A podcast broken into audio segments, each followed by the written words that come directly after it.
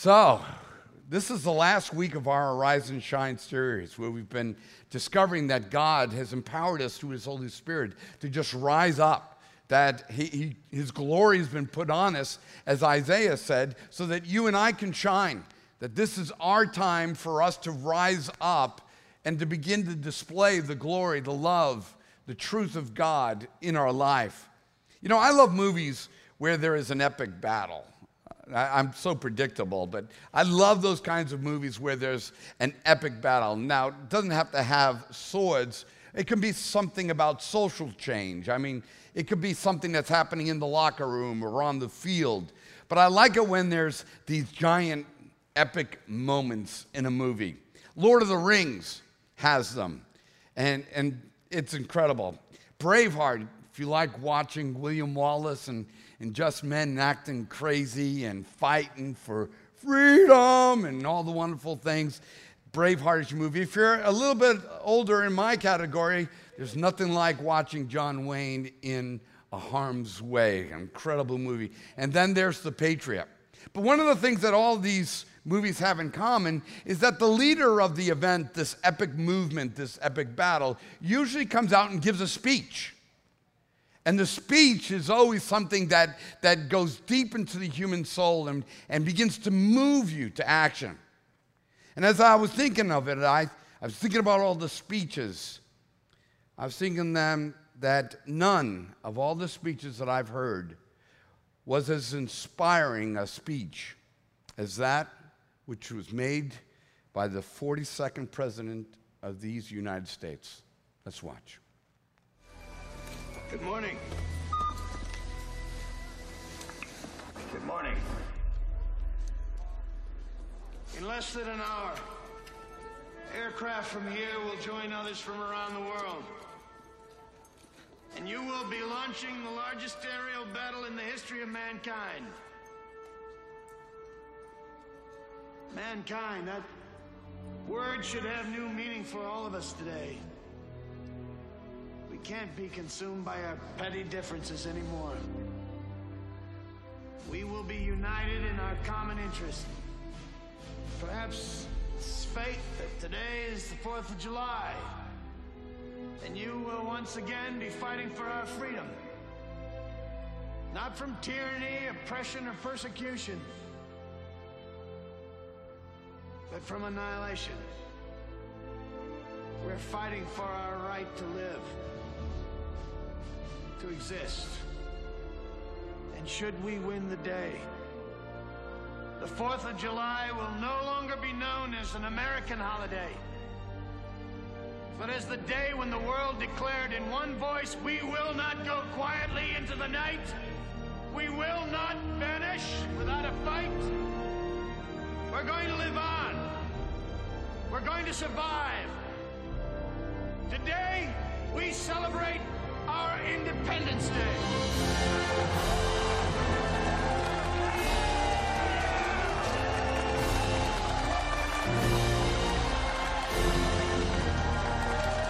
Oh, man. Man, what a good president he was. Man, James Whitmore, incredible. As you know, it's too bad that an amazing speech like that was wasted on an alien attack. But we won the war, and we go on. But, you know, in real life, the image of an idea and communicating that image was incredibly important for a battle or for some social change to take place. The leader of that moment would have to convey the potential of the moment, the power of it, the position that these individuals had in this moment. And the real ones that affected real change in our lives were like that of Matthew Henry, who said, "Give me liberty or give me death." Frederick Douglass, when his incredible speech, "What to the slave is the 4th of July," helped spur on the freeing of Americans. Lincoln's Gettysburg Address.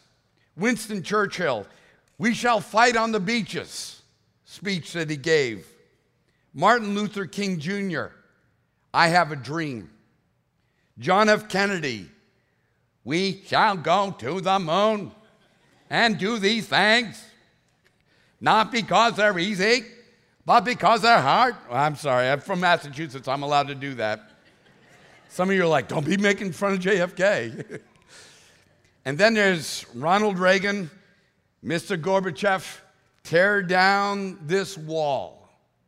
These were all great speeches that were not just rhetoric, but they reflected a movement. They reflected a battle in our society, things that needed to change. And they reflected the potential of the moment, the power of it, and the position in time that these individuals had. And Jesus had a moment just like this when he conveyed the idea of arise and shine. And like any great leader, and in my heart, the greatest of all leaders, he gathered together his team, and they were all assembled. And he wanted to convey the potential of this thing called the gathering, or what we say in the English word, the church. He wanted to tell them what their potential was. He wanted to convey to them the power that they were going to be given to effect change. He wanted to convey to them their position in the earth and in time and in human history. He wanted them to know how significant it was going to be. So he looked for imagery to describe what they were, to plant it into their minds so that they could visualize what the church was. And in Matthew 5:14, we hear the immortal words as he speaks to this group of people. He says, "You are the light of the world. A city set on the hill cannot be hidden. It is unstoppable. In the same way, let your light shine before others so that they may see your good works and give glory to your Father who is in heaven." The image of the potential and the power and the position of a city was one that was very clear to the disciples. I don't know where exactly Jesus was standing when this took place, but it is very possible that as he's communicating to his disciples, that over his left shoulder, that the city of Jerusalem is in the background. And Jerusalem served as a center of worship, a center of society, a center of religion and commerce. But maybe it wasn't Jerusalem that Jesus was alluding to. Maybe it was the presence of the Roman army that served to remind of this incredible empire that derived its name from its capital city. See, a lot of us, if you're looking into history, Rome as a city existed before Rome as an empire existed. It's an ancient city. But can you imagine the power of a city, so much so that the elements of that city become the definition of the empire? And Jesus is saying the same thing about the church. He's saying, you are a city, and the city will determine the quality of experience of the empire, the kingdom of God on this planet. And we are called the city of God. That's what we are. I think too often we see Christianity as a process. Too often we see it as something in the terms of salvation. Are you going to go to heaven? Are you going to avoid hell? But I want you to hear what the writer of Hebrews chapter 12 says about the idea of what the city of God is, the church of God, as he begins to describe it. And it's going to sound totally weird to you because it's not a concept that we've conveyed with accuracy, with clarity, with potential, with power, and with position. But listen to what God says about where you have arrived. He said, "You have come to Mount Zion, to the city of the living God, the heavenly Jerusalem, and to innumerable angels in festal gathering, and to the assembly of the firstborn who are enrolled in heaven, and to God, the judge of all, and to the spirits of the righteous made perfect, and to Jesus, the mediator of a new covenant, and to the sprinkled blood of Christ." He's like, this is what you've come to. This is not just an option play of the top three religions on planet Earth. This is not just another version, well, you can do this one, you can do this one, you can do this one, and all of them are kind of like a way. But what Jesus is saying very clear, that you have come to the city of God, that we are the new Jerusalem, we are the people of God, that we cannot be hid. We are unstoppable. I mean, just look at the history all the way from the time of Jesus. Think of all the changes that have happened on the planet. And maybe at times it was incredibly disorganized, and at times it was misrepresented, particularly in the Holy Wars. But the church has always been there. You know, it's taken the bombardment of atheists and pagans and whatever contradiction we see in science or other religions or people groups. The true church, not necessarily the thing that we see in Rome or in the Bible Belt today, but the real true stones of the living God, the true believers, the ones who are following after Christ, who are rising and shining with the truth and love of God. Jesus says that is unstoppable. John described the church, the city of God, this way, and he described its potential and power and position. And in Revelation 21, he's looking at this idea called church. He's looking at this thing called the city of God. He's looking at us. And we don't totally understand because it's a vision type of thing. He says, and I saw no temple in the city, for its temple is the Lord God, the Almighty, and the Lamb. That this city didn't need a building. That this city had God, and it had the Lamb of God. And that was its dwelling place. And the city has no need of a sun or a moon to shine on it.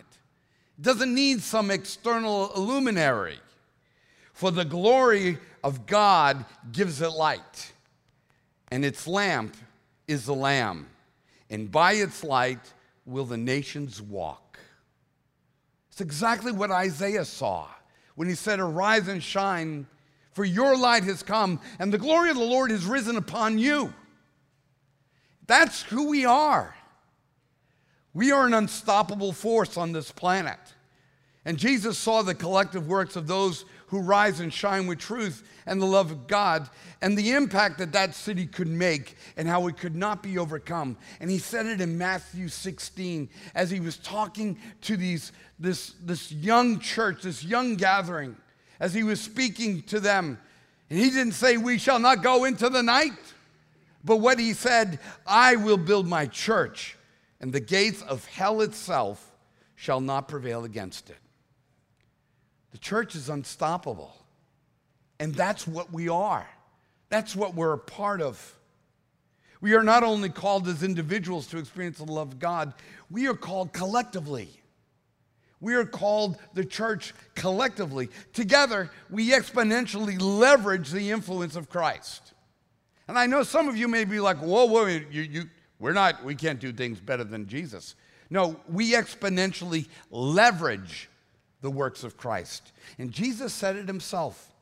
In John 14:12, he said, truly, truly, I say to you, whoever believes in me will also do the works that I do, and greater works than these will he do, because I am going to my Father. So that when we're gathered together, when we're working together, when we shine together, we exponentially leverage the influence of Christ on planet Earth.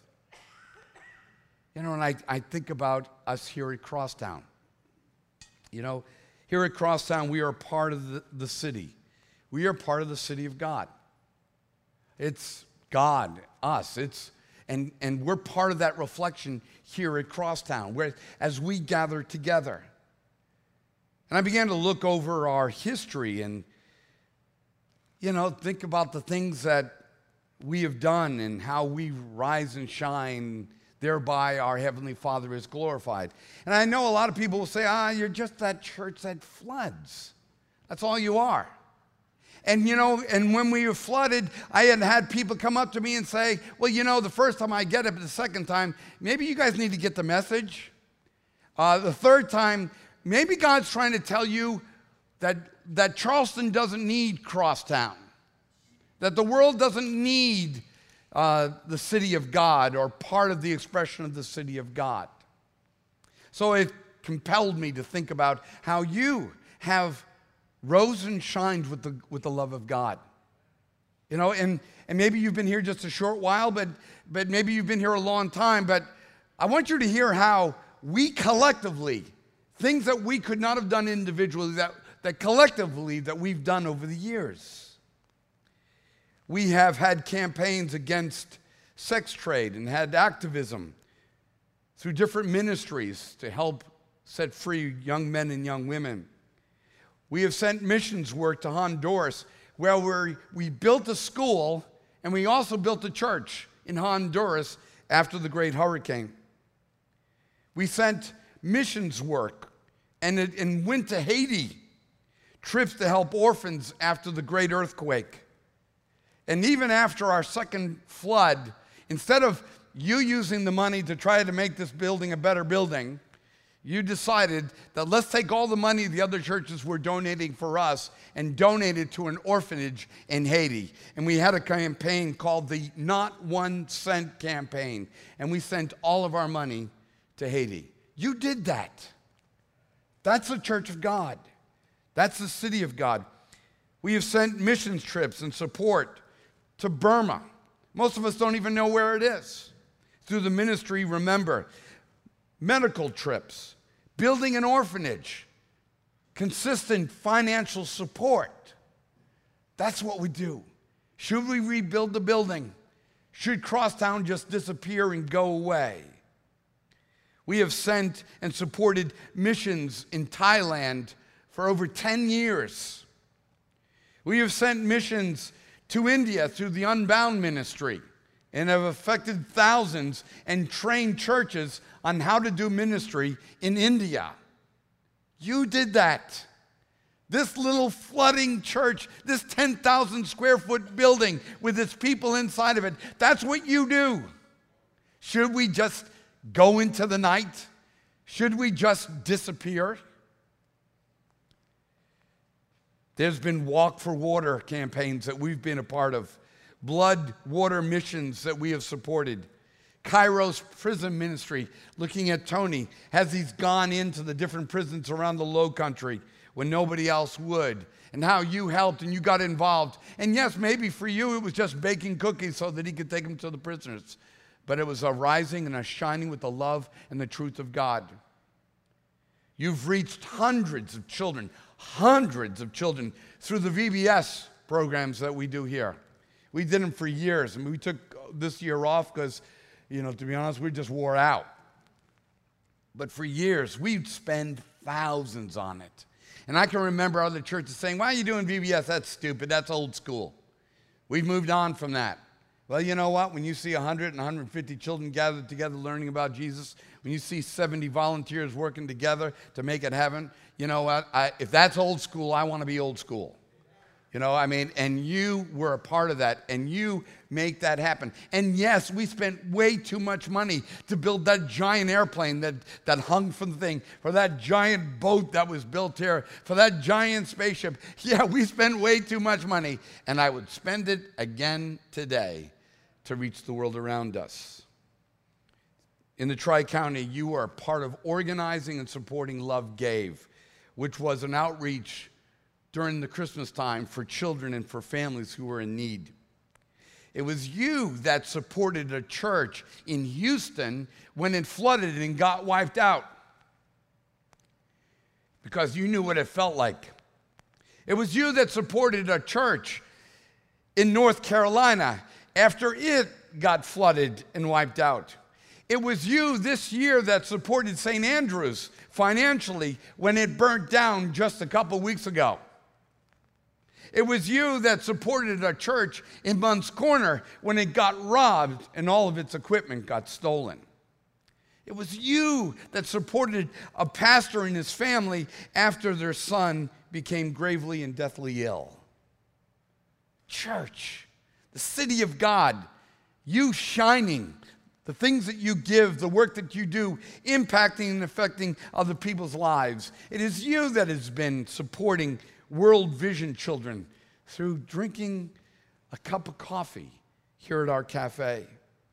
It is you that has supported the services of the Bear Foundations, of foster care service here in Charleston, and you've been a part of that over the years, providing for them.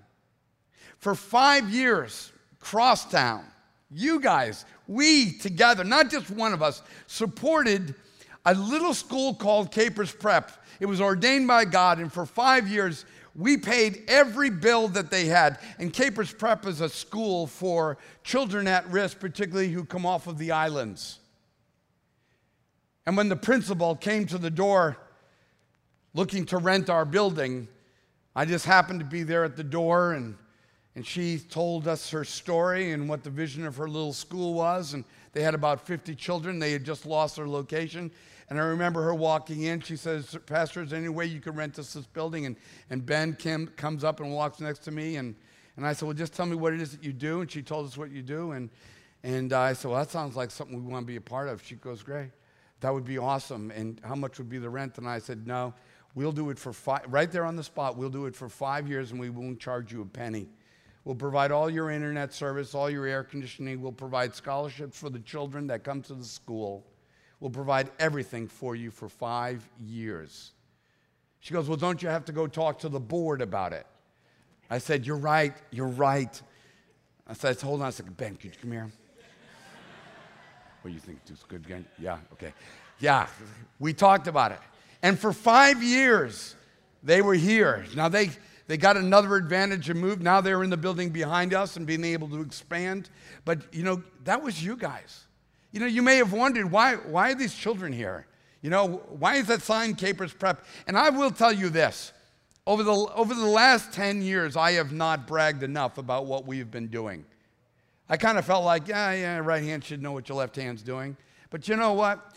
He also said, "Let your good work shine, that they may glorify your Father who's in heaven." So you need to know that you've been shining, that what you've been doing, what you've been a part of.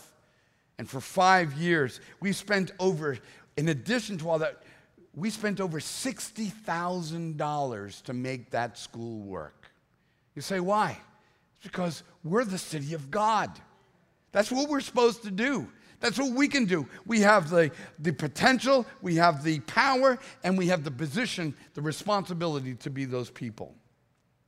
We have financially supported Pedal for Patterson's Academy for families that have children that are born with severe physical and mental challenges. We've gone through years of supporting families in Angel Tree and doing things like the infant bottle collection for crisis pregnancy. You have supported a Jordanian church in the Middle East for years. Some of your money goes to support a church in the middle of the Arab nations. You have supported people getting their GEDs here in the Low Country through the Charleston Adult Educational Partnership. You have supported the Star Gospel Mission support. You have started, and just in the last month, we are now together collectively supporting a church that has been started in the rural areas of Texas. And we will be supporting the the finances of that church for a few years until they continue to grow and be able to stand on their own. And in addition to all these things, you were there when we had moments of tragedy, of death. You were there when we celebrate together in weddings and birthdays and all the different things that we do together. Not to mention the countless prayers for strength that have been ushered from you on behalf of one another and others. Not to mention the strength that we have seen, the restoration we've experienced, and the miracles that we have seen of healing that God has moved through His church, through the city of God represented here at Crosstown. And all of this is beyond the weekly interactions we all have with people just needing the love and the truth of God. This is us. This is us. We do this collectively. We are the city of God's shining. We are unstoppable. And I know some of you are sitting like, wow, that's pretty impressive. And I've always wondered what they were doing with our money, you know? Well, there you go. That's why none of us have gotten rich, because that's not what any of us were called to do. But I know some of you are suspect. It's like, oh, there's an offering coming after this message, okay? There's no offering coming after this message. God wants you to see you, who you are, what you are part of. You're not just some Christian person who's trying to hold on to glory, you know? You are a part of the city of God. You have come to the New Jerusalem. You are a part of a cloud of witnesses who experience the grace and the power of God. That's what we are together. We are unstoppable. We have potential, power, and position, and all of it has been given to us by God to use. And God has chosen the church to do it through. I love America, but you know what? When America's gone, and maybe one day it will be gone, the church will still be here. The church of God has gone through the centuries, through all the political and national changes that have occurred, and the church of God remains. God has chosen the church, has chosen you and I to shine through. Just think about if you're a guy here today, and this is the way I think it should be, but if a man leaves a room, if I was to leave a room, and I knew that those people were going to talk about me or maybe try to carry on something that I had said or whatever it was. What relationship do you think that I would use to best represent me? What relationship in my life would I take and say, hey, could you stay in the room and kind of represent me while I'm out of the room? And I began to think about all my wonderful friends, began to think about my children, really cool kids, really love them, they're awesome, my grandkids. But then I thought, if a man is not in a room, nobody represents a man in a room when he's absent better than his wife, or worse than his wife. I mean, just think. When I've listened to a man walk out of the room and I begin to hear words begin to flow out of his wife's mouth, nothing will reflect that person or speak more loud to the crowd around her than her words speaking about her husband. Ladies, what do you say about your husband when he's not in the room? I mean, just give it a thought. That's kind of a side no, but just think about what you say about him when he's... People could come up to me and they could say, oh, man, we were shopping with Susan and she told us some stories about you, how stupid you were when you were, you know, and I would tell you, you are a liar. And you'd say, no, she's telling us that you were really dumb and you did this. And I would say, no, you're wrong. Why? Is because the one person I would pick on this earth to be in a room to represent me when I walk out would be my wife. Because I know exactly what would come out of her heart, her mind, out of her mouth about me. And she would be a trusted person to leave in the room because I know she gets me. She understands me. She's had intimacy with me. She knows what I'm really about. And Scripture tells us that Jesus made the exact same choice. That when he went away, he left behind his bride, as the Scripture tells us, the bride of Christ. He's left the room and left the best group of people possible to represent him. It is not the Declaration of Independence. It is not the Republican Party. It's not the Democrat Party. It is not one particular nation. The best group of people that he could leave in the room after he walked out of the door was his church. It was you and I. We are the world's best hope. And God believes so too. That's the thing. God believes that. And it's like, And I know we're all broken, and I know we're all kind of messed up in our heads. I know if you single any one of us out by ourselves, we're kind of a little weird. I'm a little weird. But when you put us together, when we're walking together in relationship, great things happen around us. I think too many of us view church as a foyer to get into the state of salvation. You got to go to church to get God, to get salvation, and then to go into heaven.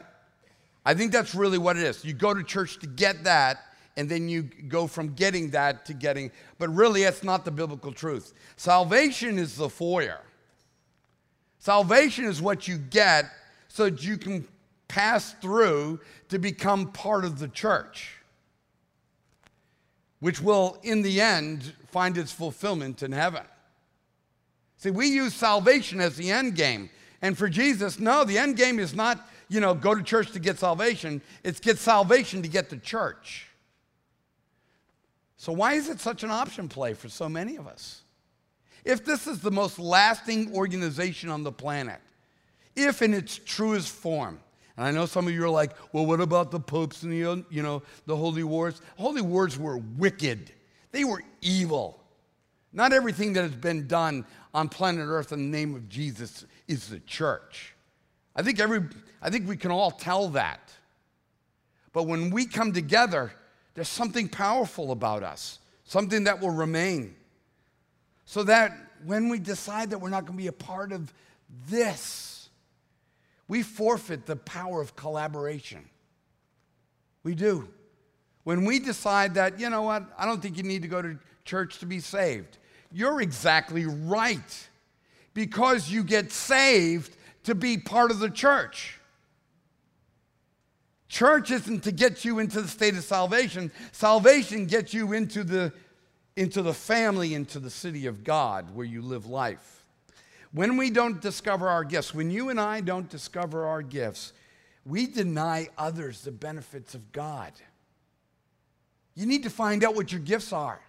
We'll help you find out what your gifts are. Because when you don't use your gifts, then the impact, the collaborative impact of the church is lost.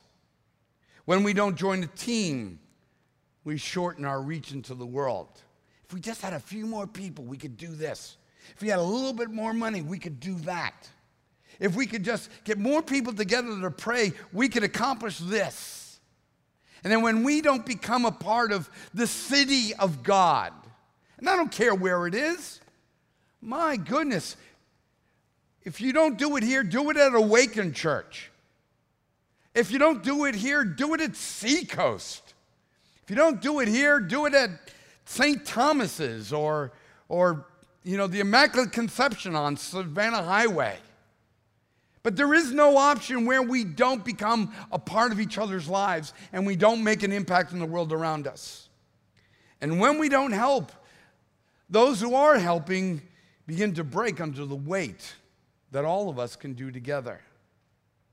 And each of us are invited to be gifted by God to shine out His love. And everyone matters. I loved the writer of Hebrews' description that the city of God is where righteous people are made perfect. Isn't that great? It's not where perfect people become righteous. It's where the righteous, those who have entered into relationship with God, finally experience the perfection of God in their lives. So if you're here and you're perfect, you're not invited.